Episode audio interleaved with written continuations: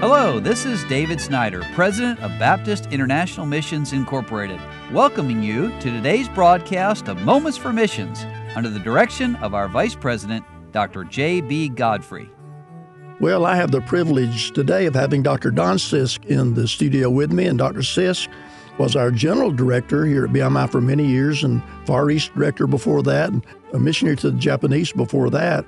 And Dr. Sisk is here to tell us a little bit about Senri Newtown Baptist Church and how it got started and how God worked in all the years since then. So, Dr. Sisk, just start and tell us how did God get Senri Newtown Baptist Church started? Well, you know, I was there nine months and I decided I was going to preach a message in Japanese, and it was the most horrible experience I've ever had in my life. At the end of the trying to preach, one of the Christians prayed like this Dear Lord, we love and appreciate Brother Sisk, but we didn't understand what he said. So I, I, cried that night and reminded God that it wasn't my idea to go to Japan. And I was happy in Kentucky and Illinois and so forth. Anyway, Brother Dave Markham and uh, Ron White and I were there about the same time. Dave got there about uh, six months before Ron and I. And we were all working in the same church, Nishinomiya Baptist Church. And it was a small church. And I really felt God when we started church. And I knew in order to do that, I had to have an interpreter. And so I, I said to Dave and Ron on Friday morning, we always met for prayer on Friday morning. I said, now pray that God will give me a good fundamental Bible believing Christian to interpret for me. Uh-huh. And they laughed and they thought I was kidding. And I said, no, I'm not kidding, man. I said, you know, I tried to preach Sunday night and you heard what a mess it was and so forth. And so I, I can't start a church without an interpreter.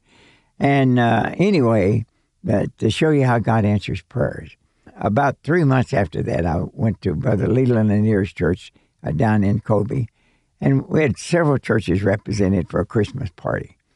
And I noticed we were all sitting in a circle. There was a young man sitting next to Virginia, and he was speaking English, uh-huh. but he was obviously Japanese. Uh-huh. And she said, uh, Don, this is Keita Takagi. And uh, I said, uh, Keita, how did you learn English so well? And he said, Well, I, I learned some here in Japan, but then I went to Pennsylvania to college. And he said, uh, I was working in a hospital, and one of the nurses said, Keita, I'm going to a camp in a few weeks, and they have horseback riding, and they have baseball, and, and they, he said swimming and all that. And I thought, oh, that would be great. and, and, then he said, now, she didn't tell me that they had uh, Bible study and preaching and prayer meeting. Uh-huh. Anyway, he got saved at Word of Life Amen. Camp. Amen. And uh, even Jack Horton discipled him himself. Okay. Okay. And then he said to me, he said, I'm going to seminary in Dallas. And next year in, in August, I have to leave here in August. And until then, I'd like to work with the missionary. anyway, that was the answer to prayer. Amen. And uh, he lived in a place called Senriyama. And just outside of that, there was a big area where they had built big high rise apartments. And he said, that would be a good place to have a church. Said there's no no Christian witness of any kind out there. And he said, if you'll come and look at it, and we'll, we'll pray about it and maybe start a church there. And in, and in 1965, uh, February of 1966, we started that church. And uh, from the very beginning, uh, it was a miraculous thing. God Amen. did some great things. But God provided an interpreter, and I thought He'd stay with me since many good things were happening. But when it came time, He said, "No, no, you got to start preaching in Japanese," and I did. All right. Well, listeners, I'm sure you're enjoying, just like I am, this story with Dr. Sisk. And be back tomorrow because we're going to find out what God did at Senri Newtown Baptist Church.